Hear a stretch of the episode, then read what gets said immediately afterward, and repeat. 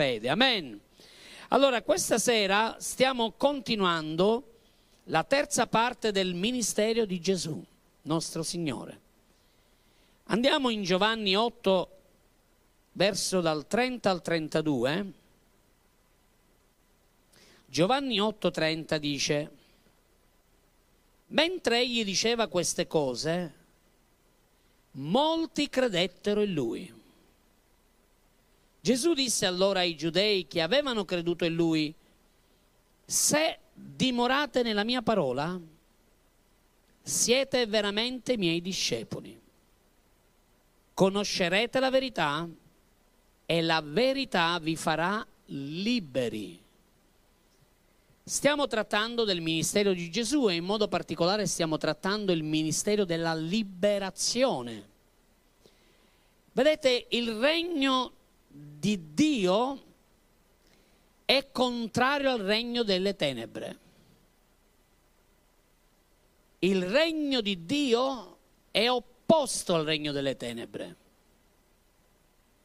Il regno delle tenebre si muove attraverso esseri umani, attraverso demoni, attraverso spiriti, attraverso esercizi magici di stregoneria, di fattuccheria, di odio,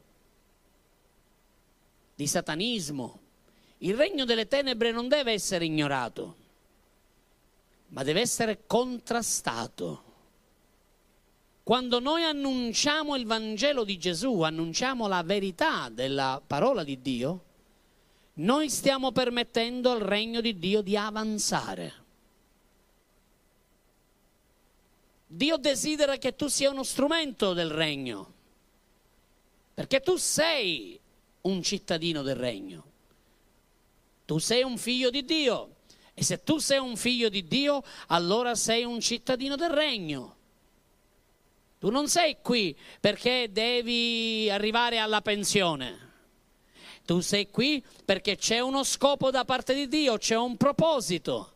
E questo proposito, la prima cosa che devi sapere è che tu sei cittadino di un regno. Essere parte di un regno significa che sei nato in quel regno, sei un abitante di quel regno, cammini nelle leggi, nelle regole di quel, di quel regno, hai un re sopra di te e ogni qualvolta tu parli la parola di Dio, annunci la parola di Dio, stai annunciando la legge del regno. La legge del regno può ostacolare il regno delle tenebre.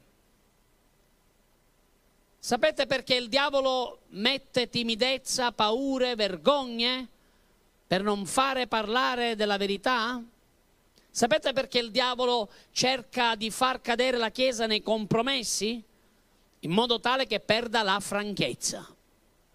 Tutte quelle volte che tu cadi in un compromesso, perdi franchezza di annunciare la legge del regno di Dio. Perché lui sa che la legge del regno, la verità della parola di Dio, può portare liberazione. Gesù ha detto conoscerete la verità e la verità vi renderà liberi. Ora è la rivelazione della verità che rende liberi. La rivelazione della verità ha il potere di liberare le persone. Le persone sono sotto inganno. Le persone sono schiave del demonio, schiave dei demoni, schiave del peccato. Ecco perché occorre che la Chiesa deve annunciare la verità. Tu devi annunciare la verità della parola di Dio. Quando tu annunci la parola di Dio, la parola di Dio produce fede nel cuore delle persone, produce la vita di Cristo nelle persone. La parola di Dio ha potere soprannaturale, perché non è parola di uomo, è parola che viene da Dio. E Gesù ha detto che conoscerete la verità. Guardate, non è il conoscere la verità che ti rende libero, è la verità che ti rende libero. Il fatto che tu ne venga a conoscenza ti permetterà di vivere quella libertà. Ma il potere è sulla verità. Ecco perché la Chiesa deve annunciare il Vangelo del Regno. Non il proprio Vangelo, ma il Vangelo del Regno. Il Vangelo, la verità. La verità svergogna la menzogna. La verità svergogna le tenebre. La verità svergogna le opere sataniche. Dite amen. Attraverso la predicazione, l'insegnamento della verità, tu puoi ricevere liberazione. E attraverso la predicazione della verità gli occhi si aprono nella vita delle persone. Così è fondamentale per il ministero della liberazione che la Chiesa cammini nella verità, dimori nella verità. Guai a coloro che dicono bugie. Chi dice bugie non può provocare liberazione ad altri, perché è un compromesso. Il compromesso ti lega. Il compromesso non ti permette di avere franchezza, il compromesso non ti permette di avere quella franchezza per liberare gli altri. Ma la Chiesa deve camminare nella verità. Gesù ha detto, se dimorate nella mia parola, siete veramente i miei discepoli. C'è differenza tra i domenicani e i discepoli. Gesù sta facendo una differenza, lui sta facendo un'enfasi sul fatto che desidera che tutti i domenicani diventino discepoli. Chi sono i discepoli? I discepoli sono coloro che dimorano nella verità, coloro che mettono radice sulla parola, che amano la parola, vivono la parola, sono affamati della parola quando c'è una riunione, quando c'è un evento, quando c'è un culto, corrono per ascoltare la parola, lasciano tutto perché cercano il regno, cercano la parola del regno. E quella parola permetterà loro di crescere nella fede, di avere nuove rivelazioni e più rivelazioni hai, più rivelazioni vuoi avere. Più crescerai nella rivelazione e più rivelazione Dio ti darà di ottenere. Così è fondamentale camminare nella verità, avere lo sguardo fisso sulla verità, mai lasciarsi distrarre o avere occhi verso il compromesso. Fratelli miei sorelle mie, quanti di voi volete servire il Signore? Quanti di voi volete fare sul serio con Dio? Se tu vuoi fare sul serio con Dio, non può esserci spazio per il compromesso. Gesù ha detto cercate prima il regno di Dio e tutte le altre cose vi saranno sopraggiunte. Così spesso i credenti devono comprendere che non possono violare questo comando, questa direttiva il re del regno sta dicendo che tu devi cercare prima il regno, prima di qualsiasi altra cosa. Dio ti sta dicendo che devi avere delle priorità. Poco fa dicevo la famiglia è una priorità, il lavoro è la priorità. Ma prima di queste priorità naturali, un vero discepolo ha priorità e la priorità in assoluto è cercare il regno di Dio e la sua giustizia. Andiamo ora in Romani capitolo 6 verso 23 per favore. Infatti il salario del peccato è la morte, ma il dono di Dio è la vita eterna in Cristo Gesù nostro Signore. Il peccato ha un salario, ha una paga, una retribuzione. Molti vivono nel peccato e pensano che poi quel peccato non ha una conseguenza, ma non è così, cari. Tutti i peccati hanno una conseguenza. E in quella conseguenza poi tu devi comprendere che devi umiliarti, andare davanti a Dio, chiedere perdono, lasciare che Dio possa purificare la tua vita e possa portare liberazione nella tua vita. Perché i peccati che oggi tu fai hanno una conseguenza nel domani della tua vita o addirittura verso i tuoi figli, le tue figlie. Ora non dico che tutti i peccati provocano queste, questi effetti, ma tantissimi peccati provocano questi effetti. La parola peccato significa mancare il bersaglio. Quindi significa che quando tu violi la parola, quando tu non eserciti la parola, quando tu non cammini nella parola, tu stai peccando verso Dio. Ora tanti di voi conoscono i peccati, che ne so, rubare, uccidere, fare adulterio, ma voglio dirvi una cosa, ci sono anche peccati che sono e sembrano quasi e che molti ignorano, che sembrano quasi inutili.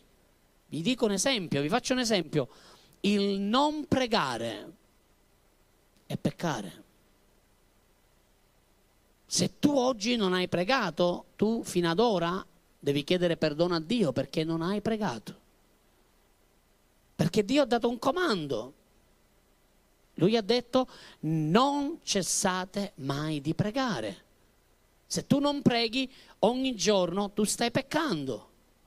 Forse non stai facendo adulterio, forse non stai uccidendo nessuno, ma stai violando la parola di Dio. E quando violi la parola di Dio, quando non fai centro e non miri al bersaglio, lì stai facendo un errore davanti a Dio. E questo violare la parola di Dio ha delle conseguenze. Perché se tu non preghi per un giorno, e eh vabbè, ma se tu non preghi per due, tre, quattro, cinque giorni, una settimana e via facendo diventerà poi uno stile di vita, ti allontanerai sempre dal pregare. Addirittura conosco dei credenti che dicono che non c'è bisogno di pregare, perché lo Spirito Santo abita dentro di loro e loro dicono non c'è bisogno di dedicare del tempo in, nella stanzetta e avere un tempo devozionale con Dio. Mamma mia, come si può dire una cosa del genere? Ora, è vero che io rimango e cerco di rimanere connesso con lo Spirito Santo durante la giornata, ma una cosa è rimanere connesso con Lui, un'altra cosa è stare con Lui e stare alla Sua presenza. Dio vuole liberare non solo ogni creatura, ma anche i suoi figli. Dio vuole che i suoi figli possano essere liberi da ogni influenza demoniaca. Dio desidera che i suoi figli possano camminare al centro della parola, che possano camminare come Gesù, che possano essere un riflesso di Gesù qui sulla terra. Ora, tutti i credenti fanno errori, tutti i credenti compiono peccati, perché non c'è neppure un giusto, neppure uno, dice la scrittura. Ma dobbiamo stare attenti a come vivere per non cadere nel peccato. Un figlio di Dio non può servire liberamente Dio per esempio se si trova in una condizione di schiavitù. Se tu hai dei legami, non puoi servire Dio liberamente, con libertà. Hai bisogno di liberazione. Se ci sono dei vizi, dei legami nella tua vita, hai bisogno che Dio intervenga e porta liberazione nella tua vita da quella schiavitù, da quell'oppressione, da quel malessere che vive dentro di te. Luca 8 dal verso 1, guardate, Luca 8 dal verso 1 dice, e in seguito avvenne che egli andava attorno per le città e i villaggi, predicando e annunciando la buona notizia del regno. Con lui vi erano i dodici e anche certe donne che erano state guarite da spiriti maligni e da infermità. Maria, detta Maddalena, dalla quale erano usciti sette demoni. Giovanna, moglie di Cusa, amministratore di Erode, Susanna e molte altre, le quali lo sostenevano con i loro beni. Guardate, dice la Bibbia che seguivano Gesù e camminavano con lui. Alcune donne lo sostenevano proprio economicamente. Maria Maddalena dice che erano usciti sette demoni che erano dentro la sua vita. Questo significa che non puoi seguire Gesù se prima non ricevi liberazione. Questo è un esempio per farci comprendere che la liberazione è necessaria per servire Gesù, per seguire Gesù. Ora vi do alcune porte di ingresso per i spiriti demoniaci. Quanti di voi vogliono sapere? Allora, la prima porta di cui stasera parleremo e insegneremo è il peccato e le sue abitudini peccaminose. Ora, commettere un solo peccato non apre le porte ai demoni, ma è l'abitudine del peccato.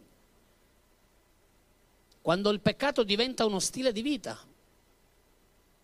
quando tu continui a perseverare in quel peccato, quel peccato sta diventando una porta una porta che dà diritto legale al nemico di influenzare la vita della persona. Non giocate mai con il peccato. Non ignorate, non sottovalutate il peccato. State molto in guardia, perché il peccato ha un grande potere. Satana vuole farti cadere nel peccato perché lui sa che se tu cadi nel peccato, lui ha il diritto di influenzarti.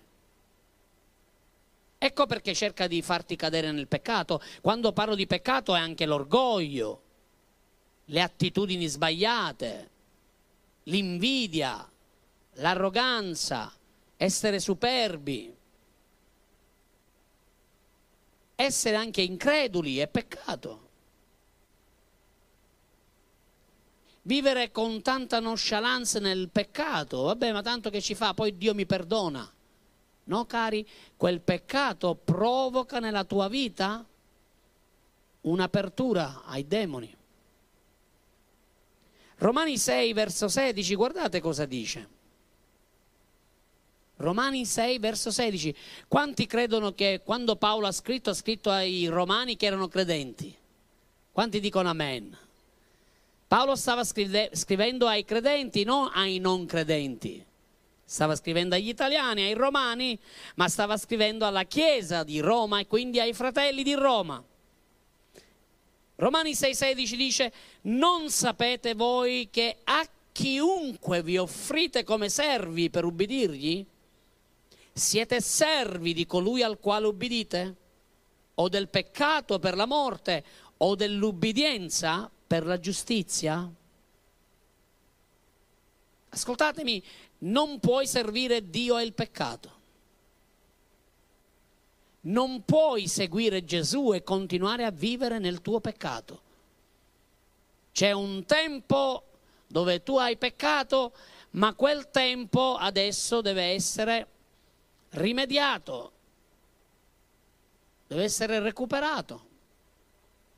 Va bene quando tu ricevi Cristo, che sei un neofita e continui a fare degli errori, dei peccati, ma non puoi continuare a peccare e seguire Gesù vivendo nel peccato, perché piano piano scivolerai via e ti allontanerai sempre di più dalla presenza di Dio. Quindi dobbiamo abbandonare il peccato. Chi vuole seguire Gesù deve abbandonare il peccato e deve consacrarsi a Dio. Devi ogni giorno consacrare tutto il tuo intero essere, spirito, anima e corpo. Il tuo corpo non è tuo. Il tuo corpo è stato comprato. La tua anima non è tua. Tu non puoi fare della tua vita quello che vuoi. Non sei più tuo. Se sei in Cristo non appartieni più a te stesso. Sei proprietà di qualcun altro. Gesù ti ha comprato. Adesso tocca a Lui decidere cosa fare della tua vita. Tocca a Lui decidere cosa fare del tuo corpo, cosa fare della tua anima. Ecco perché Paolo dice di offrirsi come servi. Guardate, per ubbidirgli, tu dici di essere un seguace di Gesù, di voler servire Gesù e nel frattempo stai servendo invece l'avversario con il peccato, con il tuo orgoglio, con la tua indipendenza, con la tua disubbidienza, con la tua superbia, con la tua arroganza, con la tua invidia, con la tua gelosia, con la tua rabbia, con la tua ira. Dici di voler e dover seguire Gesù e servire Gesù e invece stai continuando a servire qualcun altro. Gesù rispose in Giovanni 8:34, per favore. In verità, in verità vi dico che chi fa il peccato è schiavo del peccato. Se tu fai il peccato è perché stai servendo il peccato.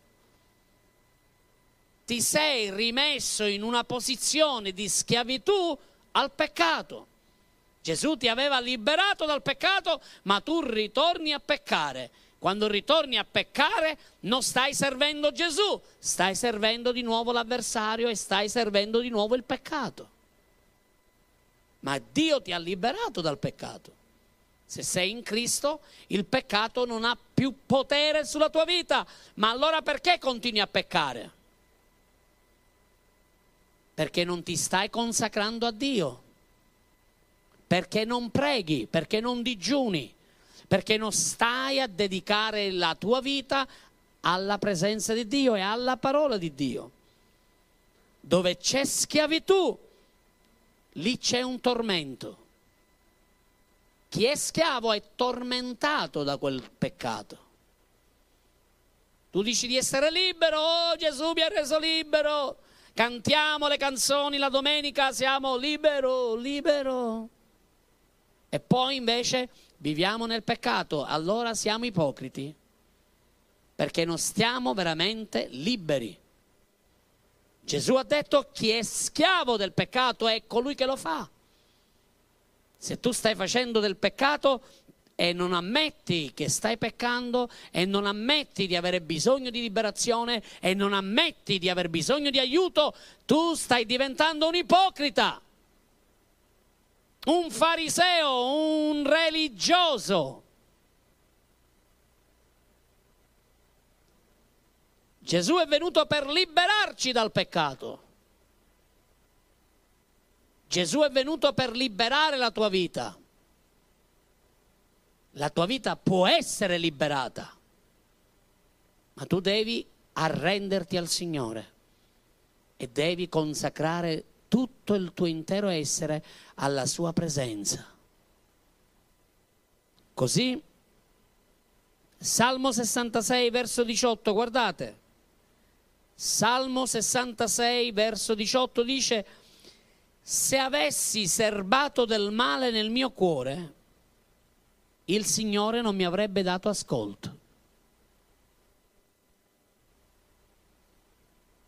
Tenere anche il male nel cuore è peccare.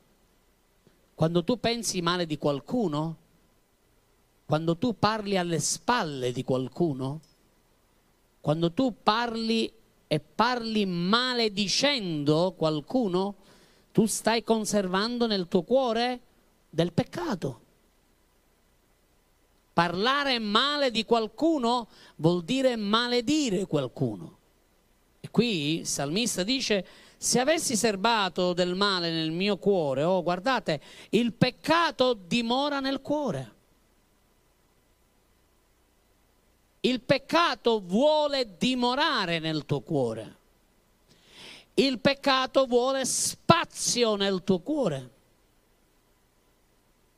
Tu forse dici, oh ma Gesù è seduto sul trono del mio cuore e invece poi continui a vivere una vita di peccato, di ipocrisia, di amarezza, di risentimento, di lamentela. Dio è impossibilitato ad ascoltare le vite delle persone che vivono con il peccato nel cuore. Lo dice il salmista, il Signore non mi avrebbe dato ascolto, se avessi serbato del male nel mio cuore, il Signore non mi avrebbe dato ascolto, cioè significa Dio è impossibilitato ad ascoltare. Perché a volte Dio non ci ascolta? Perché c'è peccato nel nostro cuore.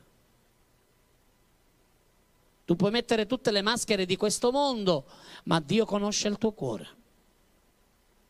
Sappiamo tutti quella frase che è scritto Samuele, oh Dio non guarda all'apparenza ma Dio guarda al cuore. Bene, Dio sa perfettamente se c'è del peccato nel tuo cuore.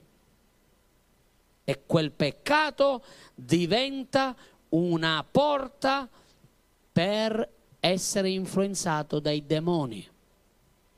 Satana usa quel peccato nel tuo cuore, mancanza di perdono quando tu non perdoni, quel peccato continua a risiedere nel tuo cuore. Il perdono ti permette di essere libero dall'influenza demoniaca. Ma tutte quelle persone che hanno risentimento, che continuano ad avere amarezza, che continuano a non perdonare gli altri, stanno aprendo le porte.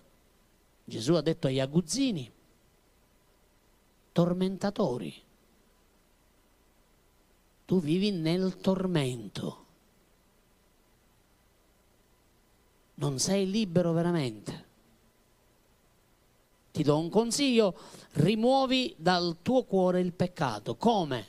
Attraverso una confessione davanti a Dio. Vai e chiudi questa porta ai demoni ma se già da molto tempo tu vivi in questa condizione, allora non hai bisogno soltanto di chiedere perdono e confessare, ma hai bisogno che qualcuno preghi per te. Hai bisogno che qualcuno ministri per la tua vita. Io non credo nell'autoliberazione. Molti fanno queste terapie di autoliberazione, ascoltatemi, le radici sono New Age. Non puoi autoliberarti. Puoi camminare nella consacrazione, quello sì. Puoi chiedere perdono a Dio, quello sì. Ma hai bisogno che qualcuno ministri alla tua vita. Hai bisogno di ammettere l'errore e di confessarlo e di chiedere aiuto più non chiederai aiuto, più sarai in pericolo e andrai sempre più in basso e più ti allontanerai dalla presenza di Dio. Poi pregherai, dirai, ah ma perché Dio non mi ascolta? Ma perché Dio non mi esaudisce? Ah ma perché il miracolo non succede? Perché c'è del peccato che dimora nel tuo cuore. Seconda porta le opere della carne. Le opere della carne sono desideri illegittimi, pensieri illegittimi, desideri non redenti. Ora le opere della carne si vincono soltanto in un modo crocifiggendo la carne.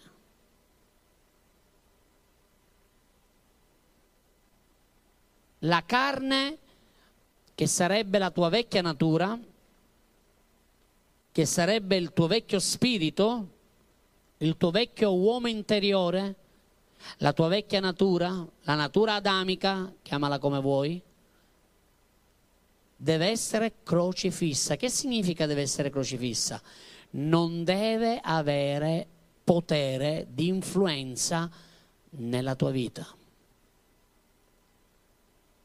Tutte quelle volte che la tua carne prende il sopravvento, tu stai perdendo territorio.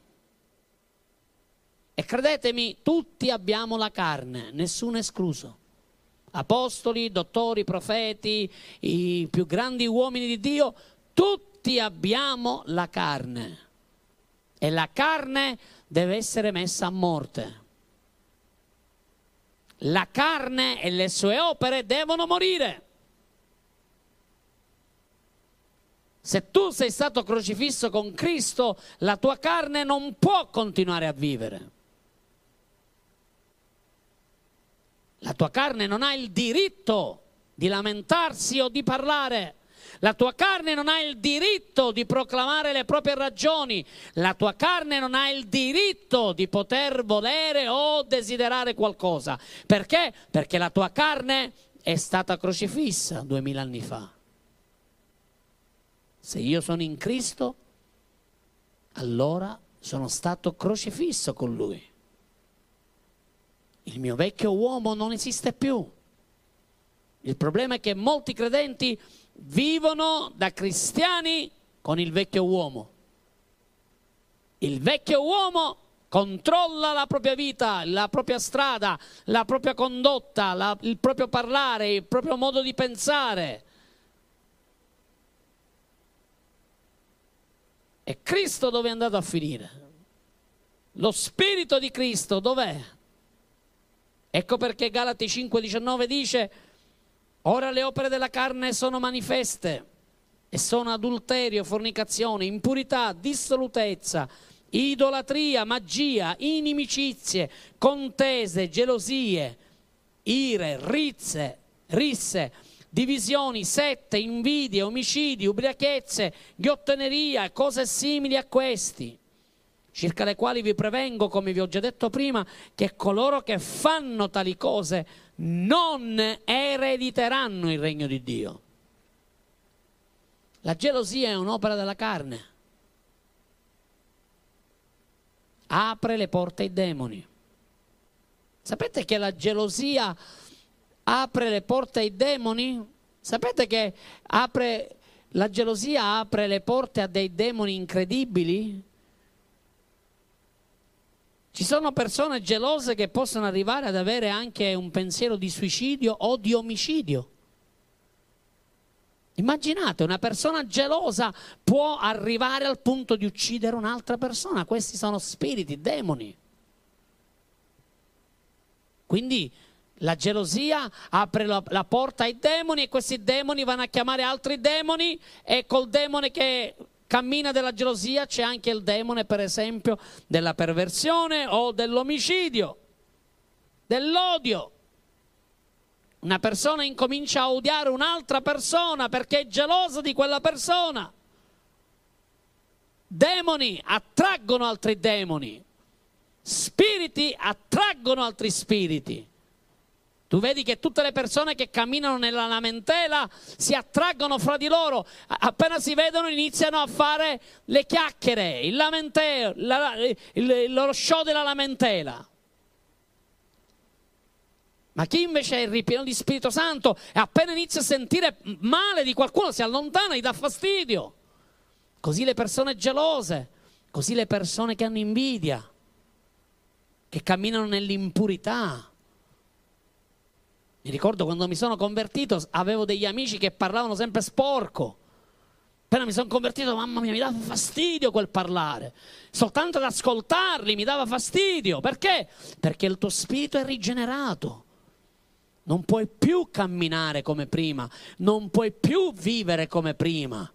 Se sei in Cristo, sei una nuova creatura. Vi ricordate di Saul, il re Saul? Quanti si ricordano? Il re Saul aveva dei sensi di inferiorità. Questi sensi di inferiorità, sapete cosa hanno fatto? Hanno aperto le porte ai demoni di orgoglio, tanto che si è fatta l'idolatria di se stesso. E poi gelosia verso Davide. Appena iniziarono a cantare che lui aveva ucciso i mille e Davide i diecimila, iniziò ad essere geloso di Davide.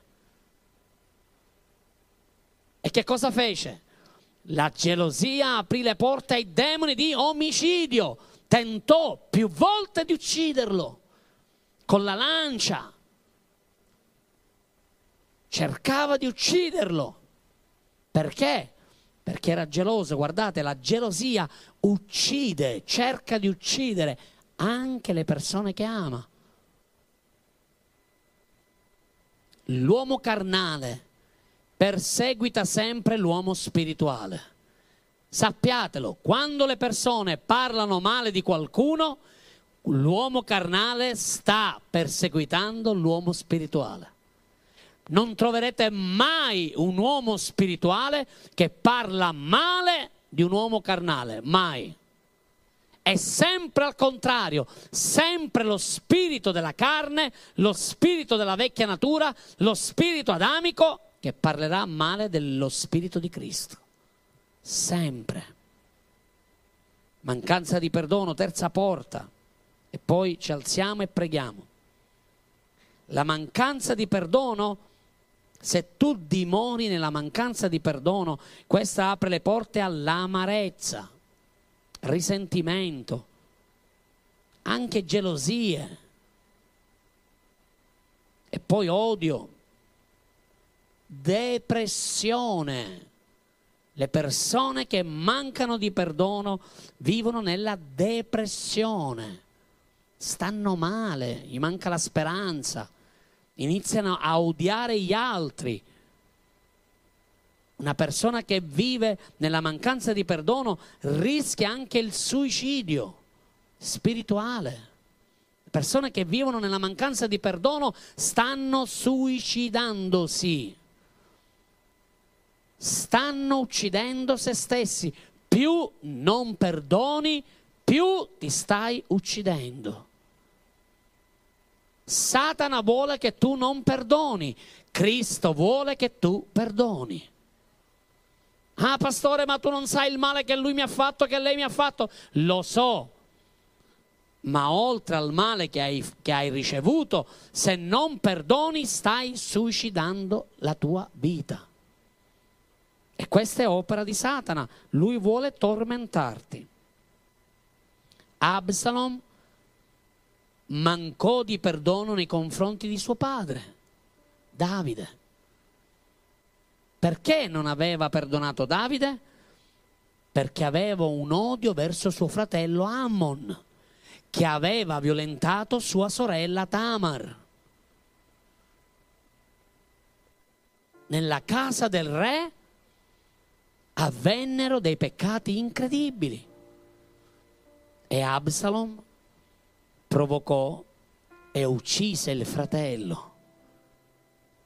La mancanza di perdono verso suo fratello e verso suo padre provocò prima l'omicidio di suo fratello e secondo andò per strappare il regno a suo padre.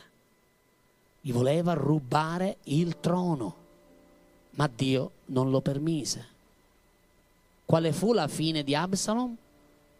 Che morì, suicidio. Lui si stava suicidando e non lo comprendeva. E non lo comprese e non ci fu più spazio per lui. Tutte quelle volte che tu non perdoni anche le autorità, tu ti stai suicidando, stai andando verso la fine. Davide, poverino, ebbe una figlia che era caduta nella vergogna e poi figli che morirono nella sua casa. Perché? Perché non c'era mancanza di perdono, perché non c'era la libertà di potersi perdonare gli uni con gli altri. Ricordatevi, la mancanza di perdono conduce sempre a qualcosa di negativo, mai di positivo. Tu vedi persone che ridono, scherzano e poi quando stanno male escono fuori alcune cose che sono successe dieci anni fa. E tu dici, ma come? Ancora mi parli di, di cose di dieci anni fa? Allora vuol dire che non mi hai perdonato. State comprendendo? E mentre tu stai bene, quella persona che ancora si tiene legato a dieci anni fa, tu dici ancora stai male, perché non mi perdoni? Ti ho anche chiesto forse scusa, perdono. e tu continui a alimentare questa causa, questa situazione, non ti rendi conto che sei tormentato, influenzato dai demoni che ti chiedono, ti tengono in schiavitù, in amarezza, in risentimento, figli contro padre, padre contro i figli, marito contro moglie, figli contro madri.